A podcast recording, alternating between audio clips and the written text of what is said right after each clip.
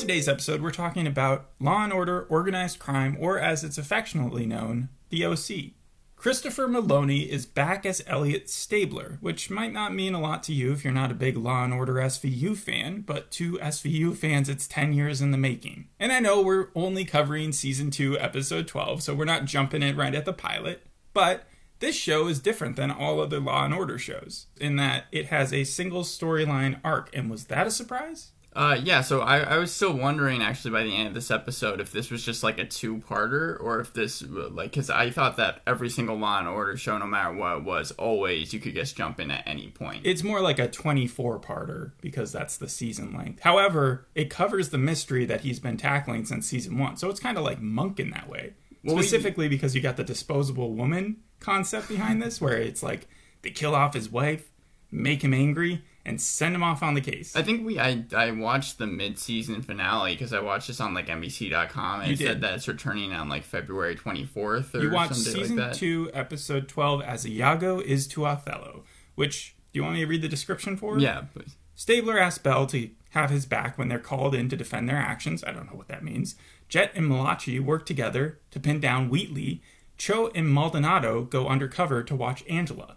Yeah, uh, So there's a lot of names going around. A lot of familiar faces, right? yeah. In fact, I was surprised to see a lot of them. That's one of my pros. You get uh, Dylan McDermott, except I think he's in the main cast, right? He's Richard Wheatley. He's the main antagonist. He is the, main antagonist. You may recognize him from American Horror Story, The Campaign, Hostages, and Clive Owen's long lost twin. Yeah, and have you made that joke before on this podcast? It feels like you have. No, I I think I've told it to you before. Another lookalike is Rosario Dawson's long lost twin, Tamara Taylor. Yeah. In fact, I was wondering if it was Rosario Dawson for like the longest time. But you it's also the lady from Bones. you also get uh, James Cromwell. I think he was introduced this episode, which I James I- Cromwell's in this? Yeah, he, he was like it was really strange. He showed up for a couple scenes, and I was like, "Is that him?" Because I had to make sure. The old man from Babe. Uh, yeah. And, and the guy from Succession. I didn't even have that written down here. Yeah, I think he's again. I think he's introduced this episode, and then you have um. Is he a bad guy? Yeah, y- y- that's the twist. Yeah, by the very end of the show, he is. But you're supposed to think he's he's like hitting on um Stabler's mom for a majority of the episode. Stabler's family is a big part of the show. I just didn't know his mom was in it. I know that they even pulled in people that were in the original 1999 cast as his family to play his family later on, but that may have just been his wife when they killed her off. The only family I saw was his mom, obviously Elliot Stabler himself, and then his son. I think. Yeah, were you able to figure out the gist of the show rather quickly, or did? Oh did yeah, to, no. like, I mean, like even it? though it has an episode story arc, they give you a previously, and you can still kind of jump in at any point. Mm-hmm. Um, but the other person I want to mention that I was surprised to see in the show was Ron Cephas Jones, the guy Yeah. from This Is Us, and he's playing like a congressman, right? yeah, I think a senator or and something kind like of uh, kind of shady. Yeah, well, I mean, I've only, I, I don't know how many episodes he's been in, but He's- I just saw him for a couple recurring. minutes in this. And he's working with Wheatley, right? Right, yeah, or I think Wheatley works for him. Wheatley just keeps on like getting people to work for him. Like I believe in the prior episode, right before this, he breaks out someone named McLean who is like this hacker because if McLean is the hacker with a heart of gold. yeah, and he's gonna like I guess destabilize stocks and, and make the Dow go down like a thousand percent, and because of that, somehow Wheatley's gonna be able to become like a billionaire off of it and, and get a ton of money. Yeah, the previous episode's name was As Nottingham Was to Robin Hood. So these are all like using really just the last two have been. As Iago is to Othello. But it's not like an But ongoing thing. That one, Nottingham and Robin Hood, obviously has to do with like theft of rich to the poor, right? Right, and So, McLean like, reminds me of Robin Hood he, by something he does in this episode. It's actually my favorite part of it. Yeah, McLean is played by Robin Lord Taylor, who played Ba- Penguin in Gotham. So he's familiar with New York, but it was nice for him to get back to it. That's what he said in an interview. He was also the roommate of Billy Eichner. Wait, what? Really? So, so is he in like comedy, or was, or is he just like a dramatic I actor? think he just acts. They acted together. I don't know. But in case the intro didn't cover it, McLean's character in the previous episode tried to turn himself in, but then Wheatley intercepted him, brought him back to where he was, and kind of made him work for him. Right, and and So he wants to do good. they ended up missing him by like a couple seconds because apparently McLean and uh, Richard they were both like getting a helicopter, and Stabler was about to catch them, but then they left. And How, then, how old do you think Dylan McDermott is? I don't. I'd say fifty, maybe He's like 60. sixty. Yeah, and he plays a good villain. Like, not only was he the villain in this, but he was also the villain in that recent King Richard movie. And he reminds me a lot of like the Jason Isaac type character, where you cast him as the number two, number three lead, and he plays like the good, sinister guy. Or, uh, or he, he has some comedy chops too. Well, I was I was prepared to- uh unintentionally. So I was prepared to I was like, "Oh, he's the villain. I can't wait to see what he does." And he plays the most cartoonish villain ever. In fact, I think the director got the performance that he wanted out of Dylan McDermott, but it just did not work in terms of the TV show. There are times where he brings a knife to like his ex-wife's throat, but then he starts like crying about how she's with another woman. Yeah, Angela. It's something that I guess you kind of have to watch to understand what I'm saying because I didn't think that he pulled it off that well. The thing that surprised me was that he's not in hiding. He seems to be one of those Right. villains where he's doing everything underhanded enough where no one's able to actually throw dirt and have it stick to I was guy. perplexed by this episode because the previously made it seem like it, like once the uh, once Stabler or once Stabler's team was able to find out where he was, they were going to arrest him, and then that didn't end up happening because they end up like scoping they him out. from confronted each other multiple Yeah. times. He thinks that Wheatley was in charge of his wife's death. Like he just isn't able to pin the dude. Right, but like they had nothing on him. Like there was multiple times in the episode where I was like, okay, now they're going to finally get to him and bring him in, and it was like, no, he just somehow like is able to either escape, but even when they find him, like they don't have anything to pin him with. So I was just mo- confused. Like the most fitting comparison I could think of was Daredevil and Kingpin to Daredevil, where Kingpin was basically able to go off and do whatever he wanted, and even when they did catch him, he was still able to manipulate the police because this guy's able to manipulate a congressman, this Leon Kilbride guy, who Mm-hmm. you said was Ron Cephas Jones from Mr. Robot, and he's able to get like people in charge of the FBI to impersonate FBI people to bring in McLean and stuff. Like he just sounds like he has uh, so many attachments into the criminal organization. he broke someone out of prison, and Exactly. they still were not able to bring him in. Yeah, so that's that's cool, right? That's good writing. I mean, I get like you have to see his performance. Did you like the episode? The episode was better than I thought it was going to be. I was expecting a lot of relationship talks and cringy scenes, and uh, thankfully, for like the first 30 minutes or so, I was like, oh, they're actually paying attention to the plot, and this seems like it's going in, in a couple interesting different ways. So you're saying they were rid of the cliches? Because Uh, there's a lot yeah. of big Law and Order cliches. In fact, I have a couple of them here, and I just want and, to see and if these follow. Oh, it. yeah. Well, I was gonna say the th- first thirty minutes didn't have any of those cliches, and then by the very end, that's when you kind of get what, what I Like the was Hollywood expecting the ending whole time. Uh, a little bit, yeah. But they do end it off on a cliffhanger, Okay, well, obviously, because the show Yeah. has to continue in its mid-season finale, like you said. right? Does it have the same theme song though? Yeah, but it's over dramatized. I mean, like this, it was it was so dramatized. I was like, this is almost cinematic. How much they wanted to make it. Dun, dun, yeah, like dun, it- dun, dun. the Like high strings and everything. Oh, Yeah. cool. Okay, so it's the same song though. Do they have courtrooms shown? Uh, I don't think in this episode, no. Okay, so there's not that. And No. then like the They do start off with the like the these are real stories or whatever, and All the right. narrator. Were there any moments when they went enhance, enhance the footage, clear it up?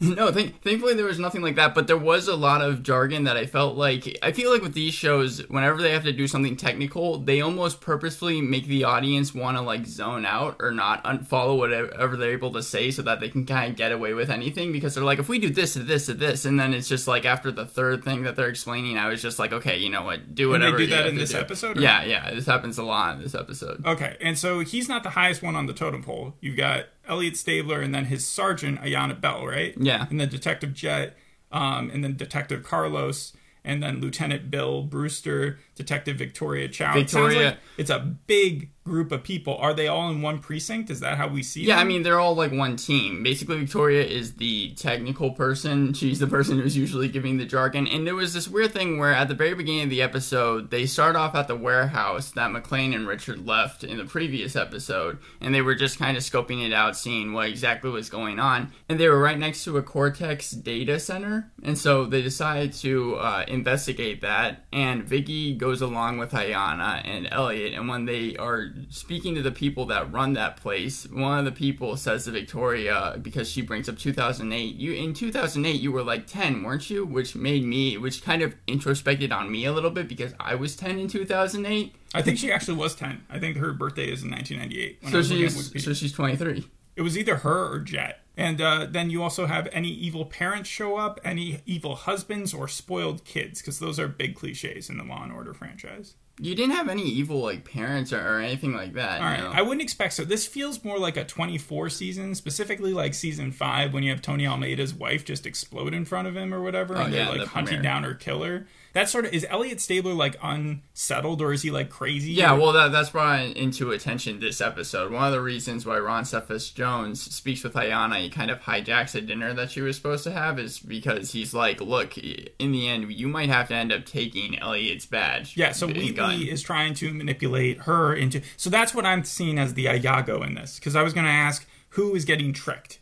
Because the whole point of Iago is that he's a jealous, manipulative uh, antagonist. So I'm assuming that's Wheatley, and he's whispering into people's ears to try to get Elliot Stabler and putting his force, psyche, yeah, and putting his psyche kind of into question. And, and uh, to be fair, driving him insane. Stabler is doing some strange things this episode to also try and get back at Wheatley himself. That seems to be a character trait of Elliot Stabler's, especially now that it's been 10 years since he's been like a SVU cop. well, when did his wife die? Did his wife die like in the show, or was it before It, the it show happened in the SVU episode that he did Oh, when he came back, and then they had a very nice reunion because he left sort of um, unceremoniously, as he would put it, and uh, they had ten years sort of to make this happen. And he wasn't ever sure that he was actually going to come back, but then Dick Wolf called him and he was like, "Hey, we want to do this show around you," and he was like, "Okay, well, I've done all this other stuff that I wanted to do. I got my pilot's license, so I'll finally come back, but I won't do the same type of show anymore." But they did have a really nice reunion episode with Mariska Hargitay from SVU, who kind of said that fans were the ones who were left in the lurch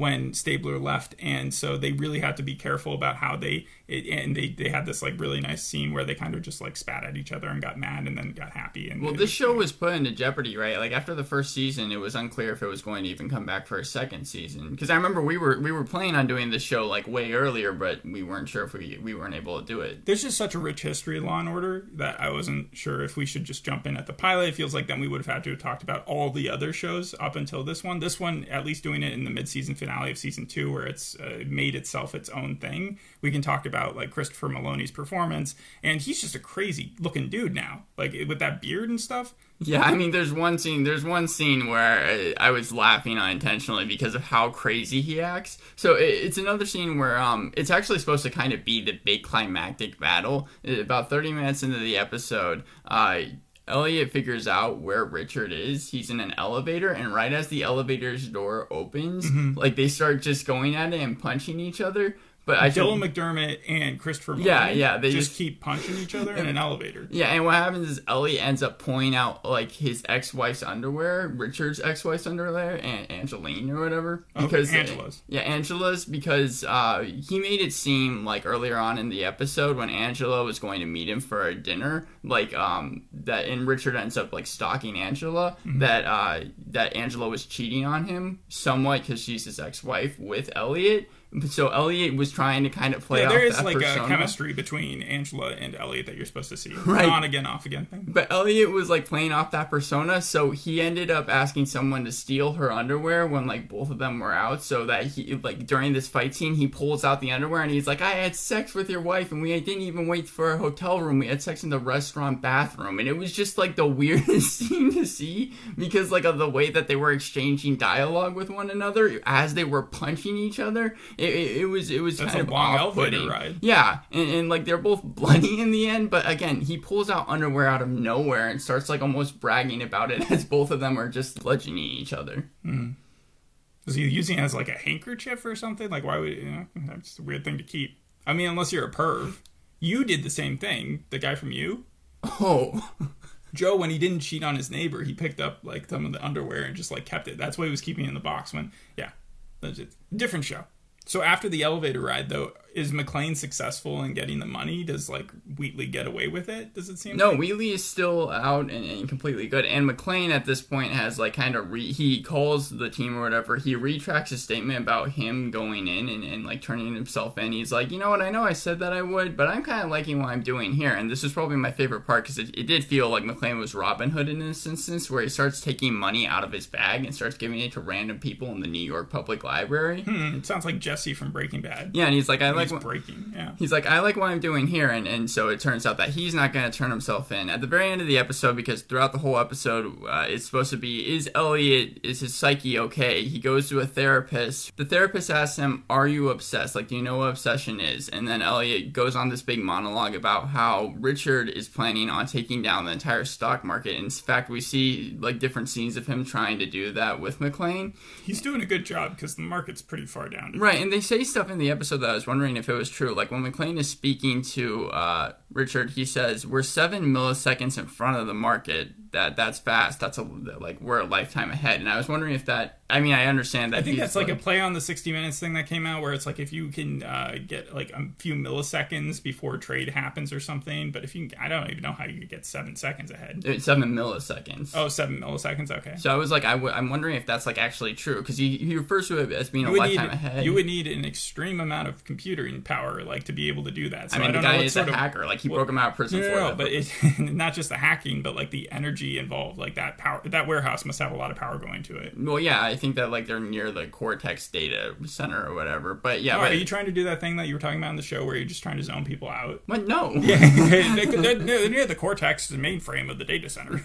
But, but by the very end, uh, oh, yeah. did you recognize Bill Brewster, by the way, Lieutenant Bill Brewster? Because you've seen him recently in United We Fall, but also in Weeds. Guillermo Diaz. I'm not sure if he was in this episode. Oh, that's too bad. Yeah, I can't. I Because he would have been a familiar face. I don't remember. Uh, yeah, I don't remember him in this episode. By the very end, Elliot is like, and, and, you know, he's trying to take down the stock market. So in the end, if I can't take down Elliot, if you give me two days and I can't take him down, I'll turn in my badge and gun myself without any problem. Which felt more like a uh, episode heading into the mid-season finale than actually a mid-season finale cliffhanger. But I mean, it, does get people, I guess, to want to watch the next episode. If you're So without that. the Law and Order soundtrack, would you have been even able to tell that it was Law and Order? I would it probably Out of any other of those other like Chicago PD or any of those other Out of all those other ones, no, probably not. I wouldn't have Or been able. It wouldn't have been my first thing that maybe I would uh, that I would refer it to. But like in the end, it does feel kind of like that. Okay. episode. Did you give your rating already? Yeah, like a seven. A seven, seven out of ten. So you'd watch another episode. You're interested in where it goes. No, I'm, I'm giving it a seven out of ten through the lens of someone who's like seeing different clips of Law and Order episodes, and also the fact that this does have an episode story arc or uh, story arc. I think does benefit this show, but I wouldn't watch another episode like looking for it. Maybe skip through like the rest of the season to figure out what happens. A lot has been made about the chemistry that uh, Christopher Meloni originally had with Olivia Benson's character, Elliot Stabler and Olivia Benson in the SVU show. Does he seem to have that same chemistry with anyone in this new show, or is it kind of just him being a loner? No, they focus on the loner angle. Like that that's the whole entire point of his So character. Jack Bauer. Ever since he lost his wife, he's just he, he like it basically doesn't have that connection with anyone else. But I should also mention because you were talking about earlier in the episode, one thing that t- ticks uh, Elliot completely off, and one of the things that I think leads Is him this to go before he beat sees up- the shrink? This is this is before the elevator fight scene. Okay. Um, is they're trying to figure out how they can take Wheatley down, and then someone's like, "Why don't we do a rainbow table?" And a rainbow table is apparently where you you take all the personal information on someone and see if there's any type of pattern that that like happens. And they were wondering if that was a way that they could possibly take Wheatley down, but they needed to break in to like his financial records and also So they need to dox him. Yeah, and, and then they need to kind of just well, yeah, and and his phone his. and his phone and stuff, and they were like, "Well, what, what could the password possibly be?" And the password ended up being the date that Elliot's wife died. I don't know why people do that. I get the symbolism there, but I don't understand why so many people use their birthday. I get they're easy to remember, but I've never used my birthday for any password ever, and I never think I will because it just doesn't seem like one that. But it, but it was just strange the fact that like he was almost gloating about it through a password. It was almost like he wanted Elliot to know, and that's Who who figured it out? Him? Yo, Elliot. No, it, it was Vicky again. Oh, Vicky's like maybe it's the day your wife died. Well, what, what happened was like she broke in, and then one of the people was like, "How did you do it?" And then she like was she gave She like, didn't wanna say she it. didn't want to say it, but Got then it. she was like, "Yeah, I just put on the date that like your wife died," and he got really mad about it. I wonder why.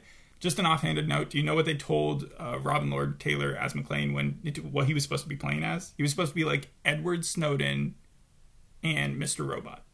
But those are both like good people, though. Yeah, so he's ultimately supposed to be a good person, just working something what for the bad guys. Yeah, and I mean, by the end of the episode, like uh, Dylan McDermott is about to kill McLean, but then his wife, versus like uh, kind of uh, Dylan McDermott's gonna kill the only source of like the person who can hack. Well, yeah, because he's like he just gets really mad. That's that's one thing about the show is that like oh, he like he's he's like Stabler too, but he right. It's it's the opposite side. I mean, it's obviously a foil, but it's like anything that Stabler does, probably Dylan McDermott's going to do the opposite. I understand what you're saying. So yeah. So just to get the description out of the way again, Stabler asked Bell to have his back. So when uh, Leon Kilbride, the congressman, goes to Bell and says, "Hey, Wheatley told me to," or she, he doesn't tell her that, but he's like, "You should fire Stabler," and she instead. No, it's it's more the fact that like Ayana is deciding to help Stabler, just like with uh trying to figure out exactly what Wheatley's doing and Yeah. trying to get him under control. He's been assigned to go to therapy so many times. Like that was part of the way that they In this show, or oh, okay, in, the in the. SVU show was that they had him like commit a murder uh, or or have to deal with like some sort of post traumatic stress, and then like he ended up um, getting the option to either uh, go to therapy or leave, and they just said that he left. so so it's weird that he's now like so into It's it. this well, it's the same thing in this yeah, cliffhanger. He's Elliot Stabler. And I was going to predict that by the end of season two. I mean, I don't know how many, like, how long in the future they're going to go into this show, but like, I was predicting by the end of the finale, like, he was going to probably like turn in his gun and his badge. Mm-hmm. So I mean, that that's what I thought was going to happen. But if they did that in the other show, maybe he does catch Dylan. He never actually turns it in. Like you never see him do it. He just disappeared because his contract. Oh yeah, so they just like there was contract disputes. He wanted to do less episodes or have more money. They said no, and so he walked. So it was just like one of the characters was like, oh, he's, he's off doing something else. No, more like they they did this very sad scene where the boss told Olivia Benson's character that he had left, and she cried. that was about it. Oh, okay. So that's why when he came back, it was so important to for fan service to like give everybody what they wanted. How is it doing? How is it doing? Like I know you said it's seven point seven on IMDb, but how is season, it like? this season not as great as the first season, but the first season did, did do okay numbers. Okay, yeah, with like the ratings and everything. Yeah. So we'll see where it goes from here. They haven't renewed it for season three yet. But uh, whenever they decide to cancel it, I assume at the end they'll write it where we get a conclusion. I don't think they'll I leave you out so. on a cliffhanger. yeah, but Or, or they would like weave it into the SVU plot somehow again and then have it have solved there. crossovers. They've already had sort of crossovers before, so So he's come back, and then like they, that's how he was introduced. How they introduced this, and then I think Mariska Hargitay has come over to the OC at one point, but maybe I'm wrong on that. Maybe she will eventually. Yeah. All right. So that'll be it for the podcast. I hope you enjoyed this review for this episode, as Iago is to Othello, season two, episode twelve. Thanks for listening. Bye. Bye.